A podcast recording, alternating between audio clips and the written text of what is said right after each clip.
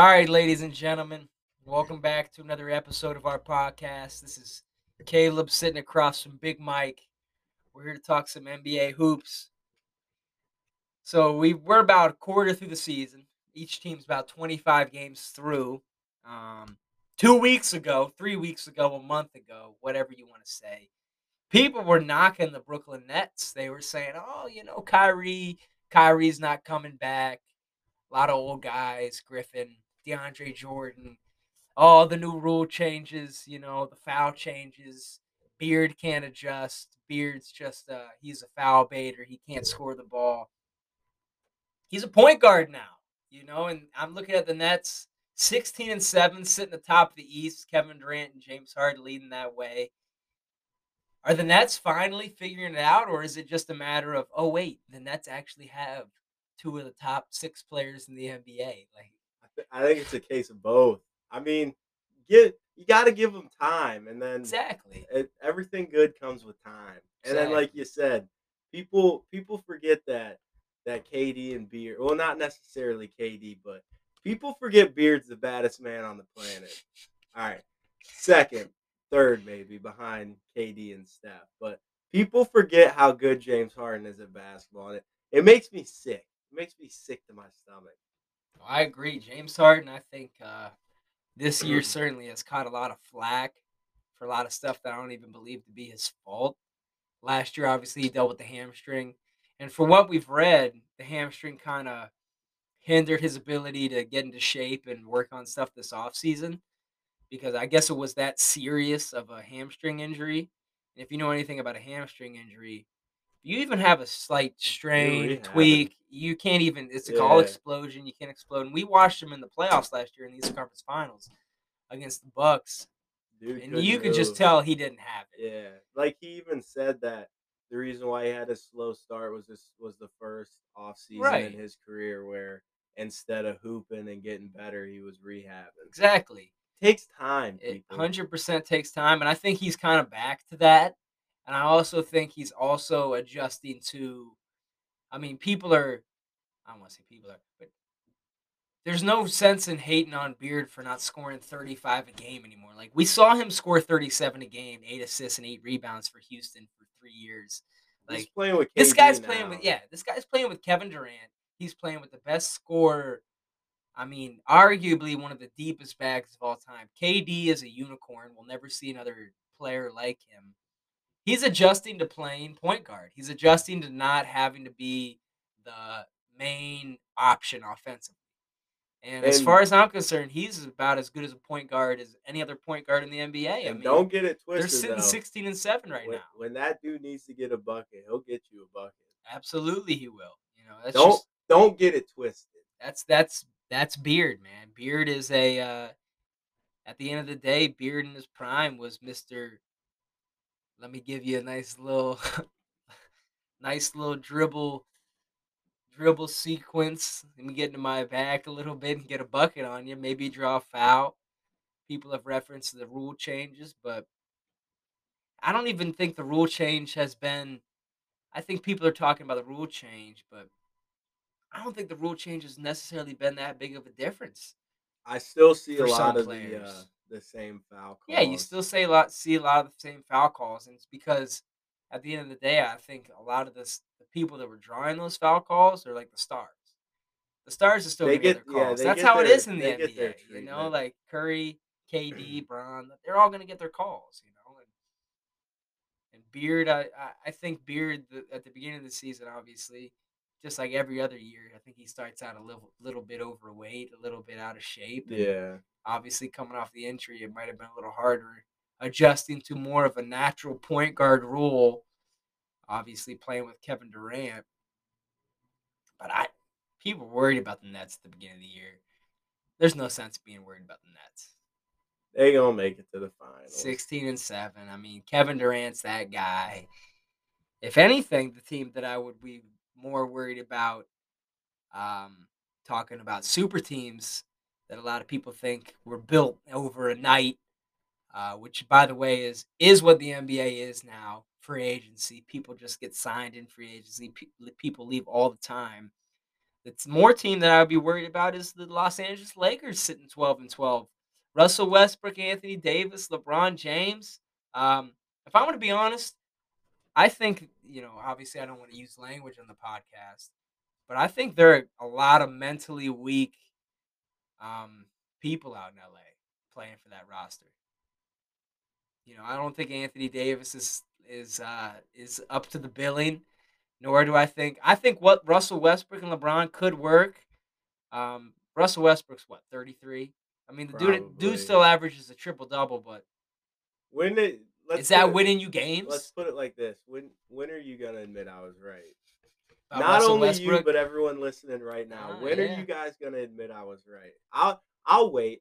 There's still a lot of basketball to be played, but just know at the end of the year when the Lakers choke in the playoffs and it's because of one person, come talk to me and apologize. I'm talking to you, Josh. You want to call me out on the last one? I want my apology. Part of me kind of agrees there. I think Russell Westbrook and the Lakers can still figure it out, but in everything through 24 games, they're 12-12. All right, LeBron. Hold up. Yeah, and everything with the Lakers is so, like you said, it's so drama filled. It's drama-filled, like right now we're seeing a lot of players are in the COVID protocol, right? Yeah. Who's the one player that got put in there and is making a big deal about it? Big boy that we live from. The man right there. Right there, baby. For the people that are going to be watching this. The video right here. LeBron James. The king himself. He is claiming that it was a false positive. And he's making a big media circus about how he's mad he has to sit out. What is it? It's like 10 days now. It could have been vaccinated. No, it 100% could be. False positives happen all the time. But, like, you don't hear other guys making it a big deal. I know. I agree. You haven't seen. It's a media circus. And I think, like, the thing with the Lakers is, you know, I'm obviously not a Lakers fan because, like, F the Lakers. I don't like the Lakers. I think anything LA I'm not a big fan of, obviously living in Ohio because, like, we live in Ohio. The Lakers, screw them, you know, screw them. And obviously they have LeBron, and LeBron's supposed to be – I mean, LeBron probably is the biggest athlete in the United States in terms of impact, influence, all that type of stuff since Michael Jordan. And he just kind of carries that charisma, and he carries the media influence right behind him because the media is going to follow him because he's that big of a name, that big of a story. So the NBA obviously is going to make it about him. And, like, the thing with the Lakers is, like, I saw a stat the other day about Anthony Davis, and granted LeBron's missed a couple of games. I got a good stat. And they've obviously added Russell Westbrook, which, I mean, you tell me how much you think that has helped them. But Anthony Davis is dead last in the NBA in all he's dead last in the NBA in three statistics. Face-up shots, field goal percentage, Anthony Davis is dead last. Anthony Davis is also dead last in three-point percentage. And he's dead last. What's the other one? You know the other one? It's no. He's dead last in three shooting statistics. And one of them's face-up after the post, the face-up shooting percentage. One of them's the three, and they shoot like a minimum three a game, or four a game. He's dead last in all shooting. Yeah. And the thing. The thing with AD too, ties back into how LA's soft in a media circus, is they asked him about it, and you know most guys would be like, "Oh, like it's something I gotta work on." I think he's soft. You know, like you know, like a professional response. Yeah. He said, "Oh, I'm just gonna continue to shoot them. I know my ability," but which like could be true, but at the same time, like, dude. Just everything about the Lakers makes me sick to my stomach. No, I don't like the Lakers either. I've never been a fan of. Well, I was a fan of LeBron, obviously being from Northeast Ohio, but even Northeast Ohio folk know that LeBron is soft. He's kind of he's very much a prima donna, a diva, and I'm not even blaming LeBron. But I mean, if you're 18 years old, 17, 16. When people started talking about LeBron, this dude was on Sports Illustrated when he was 17 years old. He's, what, 35 now? 36 now. He's been in the the guy for 20 years. Mm-hmm. Obviously, he's gonna carry that. Oh, he's gonna act like he's better than just because that's how everybody's always treated him. You know, he has the right to. Exactly. I'm just a butthurt sports fan, so screw him. Yeah, I don't blame you. A lot of butthurt to go around, especially in the NBA when it comes to LeBron. The next thing that I've seen, you know, we talked about KD Beard here, you know, trying to figure out his role with the Nets, and then LeBron's been out with COVID. You look at the Lakers struggles, and obviously people are very, very early season, preseason prediction about the Lakers getting to the finals, adding Russell Westbrook. They're 12-12 sitting sixth right now. The one seed in the West, the best team in the NBA right now, the Golden State Warriors, ladies and gentlemen. The Golden State Warriors are sitting 20-4, and oh, by the way, mama, there goes that man. Klay Thompson hasn't played a minute of basketball yet. Klay Thompson, people, hasn't played a minute of NBA basketball in 2 years. And this year, the Golden State Warriors are sitting 20-4. Does that have to do with anything that's changed in Golden State, or does that have to do with just what Golden State's always been? Is it just now like Steph and Draymond are back, Jordan Poole's finally stepping up, Steve Kerr is actually a really good coach, and I said Stephen Curry before. It's like, oh, by the way, do they have one of the best offensive players to ever play? And I think in 20 years, legitimately from now, we're gonna look at Draymond Green, and we're going to say, oh, wait a minute. Draymond Green was actually about as impactful as a basketball player as we've ever seen. I think it's a couple different things. The biggest thing is just they're the Golden State Warriors. It's just what they do. They win ball games. No, I think one of the things that's helping them be this competitive still is they brought in these young guys. Like you mentioned, Jordan Poole, he took that huge jump. They haven't even had James Wiseman yet this year. He's really good. And I was reading, they were asking Kerr yesterday on the press conference. They asked him what the Wiseman situation was. And he said, well, Wiseman's still got a little ways to go before he can scrimmage. And then he said, after that, we still got to make sure that he's like conditioned enough. And they were like, so what's the deal with him? Like, you're not telling us anything. And all Steve Kerr was said was, I don't want to make a headline with this news. I'm not entirely sure Wiseman's going to be back this year. I'm also not entirely sure that matters. Yeah, it doesn't. With the Warriors. No, it doesn't. I'm just going to say it.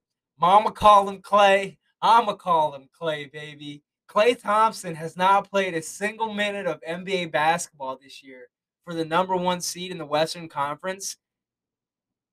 And I feel like Klay Thompson's the ultimate player to just add to a team that's already good. Like, he doesn't dribble the ball. He doesn't need plays. Just move around and be open. Yeah, and And if you think Klay lost it, you're a fool. You don't lose a jumper like that. Exactly. You don't lose a jumper like that. Exactly. He might not have it defensively like he once did. I'm tempted to see with the ACL and Achilles. Yeah, he might not have it defensively like he once did. But he's still Klay Thompson. But he's Klay Thompson. And like you said, people, like, I'm one of them. Draymond pisses me off a lot of times. But, like, people forget that Draymond is probably top five in the NBA at getting people open. Like, when you watch Draymond mic'd up, he literally says, like, I watched it when the Warriors played the Hornets when Jordan Poole went stupid and he started taking dumb heat checks. Draymond, like, pulled him to the side and yelled at him. He was like, dude, like, quit shooting that. I'll get you any shot you want. And the next possession down, you want to know what happened?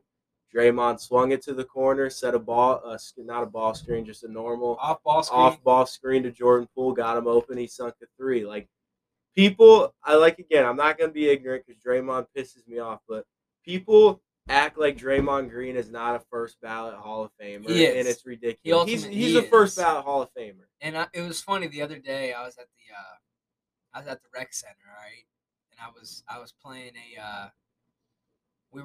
I was with this one guy, and we were doing this three dribble, like we were playing one on one, three dribble to score, and we were talking. Wait, at the rec? At the rec, yeah. Jeez.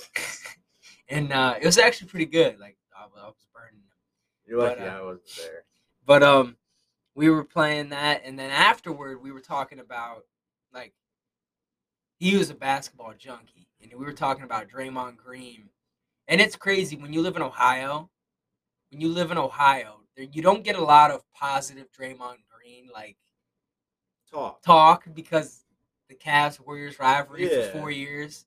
And what he was saying about Draymond was, and it's the truth, he said, all you have to look at is, and he was a big Cavs fan. He was saying, all you have to look at is Game 7, 2016. And he was saying that, like, that's the best moment, Cavs fan, the best moment of his life was that 2016 season. And he even said, not a Draymond Green fan, he said, that Game 7, like, there was no that was the biggest, like, dog moment. Like, Draymond Green, he was the best put out, like, floor. You could just see it. You could see that dude was 100% grimy, let me get this win, let's go all day. Just had the dog within him. Like, that's just, he's a competitor, he's a grinder, he's a hooper, he's smart, he's a basketball player. And he's a basketball player.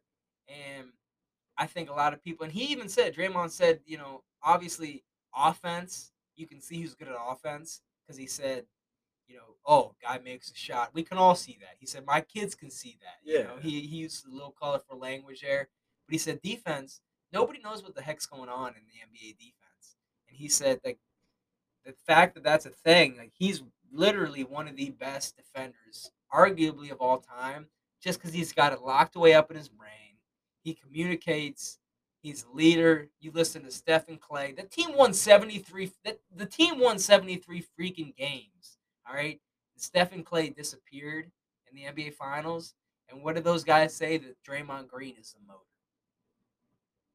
Draymond Green is the motor. Them losing that Finals, it started once he got that suspension. The suspension. Yep. He doesn't get suspended. They win in five. You're absolutely right. They win in five. No, it's the Warriors are crazy, and like you said, they're about to add Klay back, and you add Klay back to a team that's already the number one seed in the NBA. God.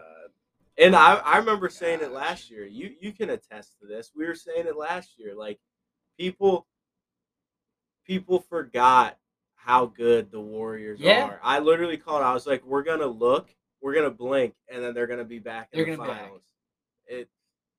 It's just crazy, man. And, I mean, if you look at their roster before the year started, you look at their roster and you look at the way the average fan, the general fan viewed the Golden State roster. I mean, obviously, Steph Curry, he's a GOAT, you know. Shooting guard Jordan Poole. What had Jordan Poole done before this year? Like, you know, small forward Andrew Wiggins. You know, and then I don't even know who they play at the 4 and the 5. Draymond. I know Draymond plays the 4. The 5 is – it would have been Wiseman. It's Looney. It's Kevon Looney. Like, the roster is just not – it doesn't have the names that grab you. Yet they're still sitting atop the Western Conference. 13-2 at home, 7-2 on the road.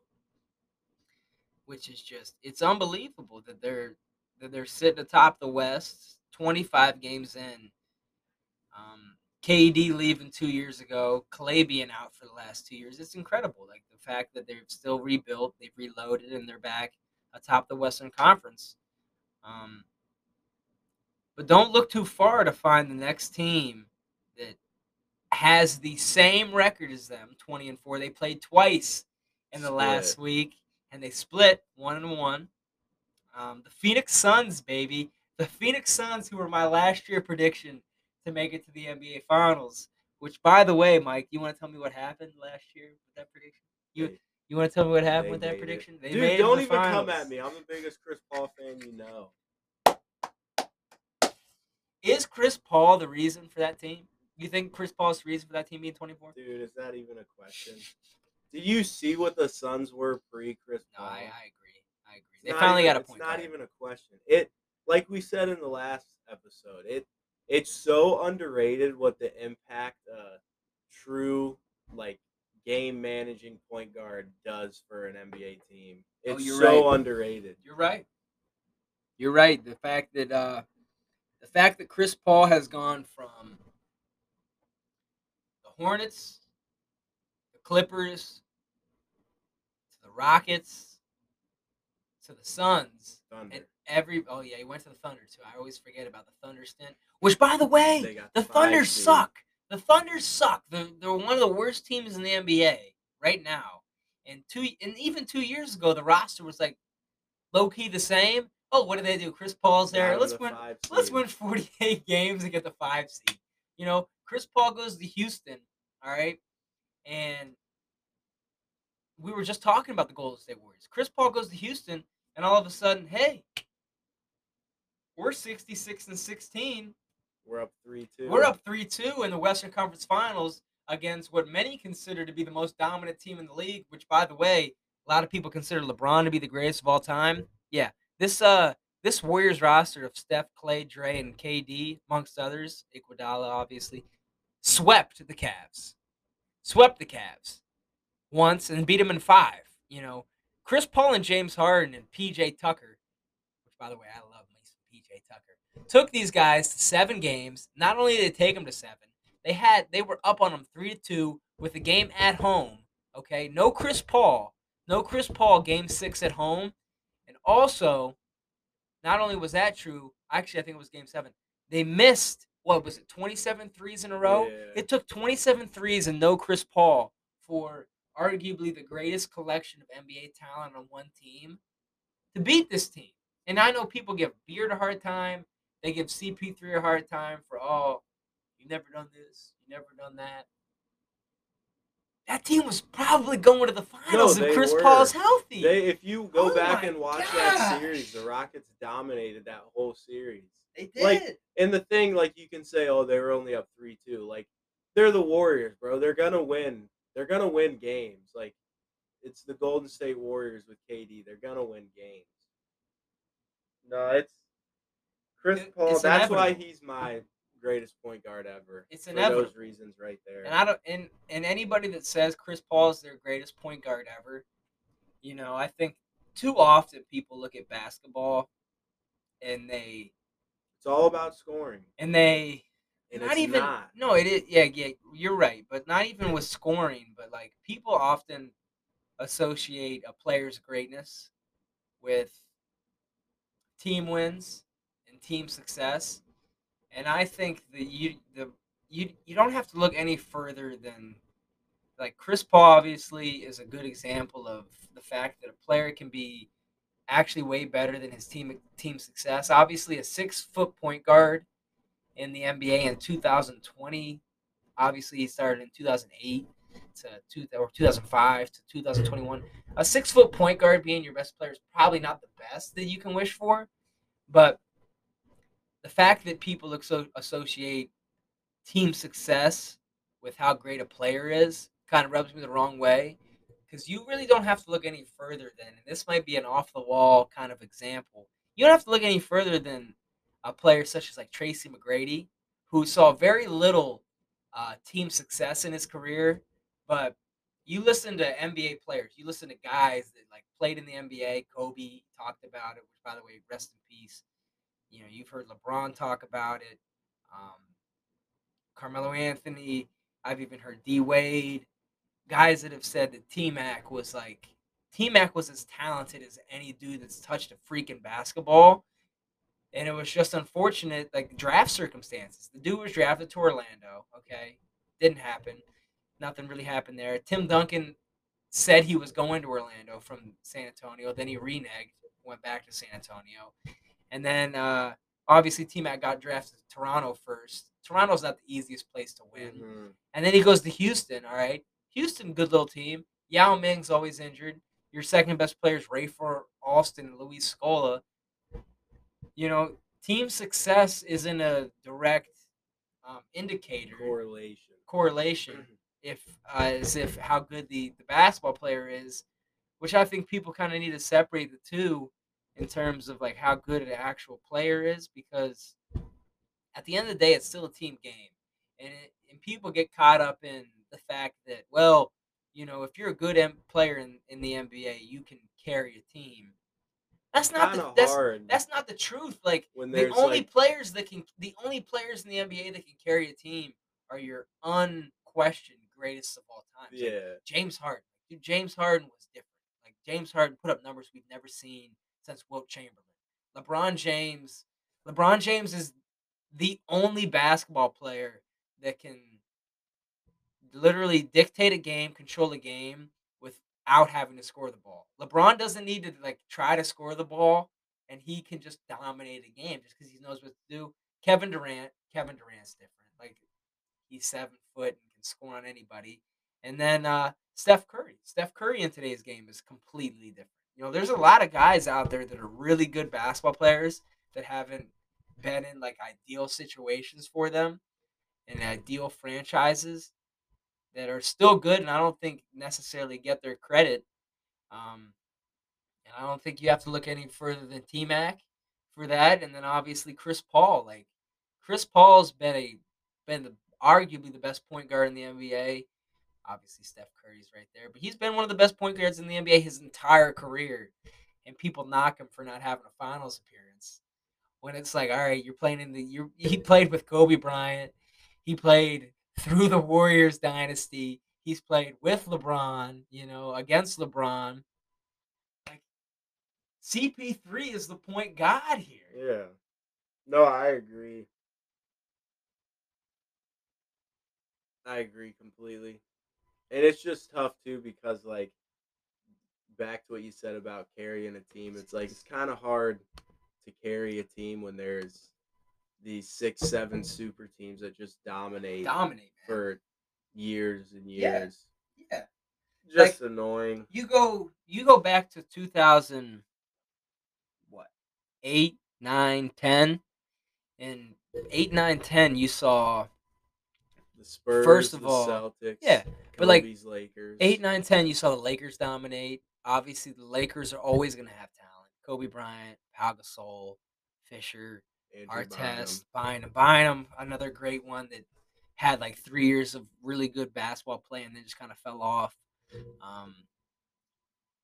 Celtics, which by the way, the Celtics were the first super team to get built the way that the modern NBA is, trading for Kevin Garnett, Ray Allen.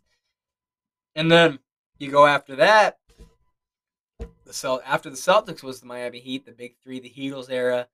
Which, I mean, you talk to dudes in the NBA or hear what dudes in the NBA say. It's the Heatles were inevitable, and everybody knew that. D Wade and LeBron were just those dudes, and it's just the way it worked out. There's only so much you can do to stop so much talent on the basketball floor. And then after that, you have by the way, the 73 win Warriors, who a Chris Paul team should have beat, had they been healthy in the Western Conference Finals.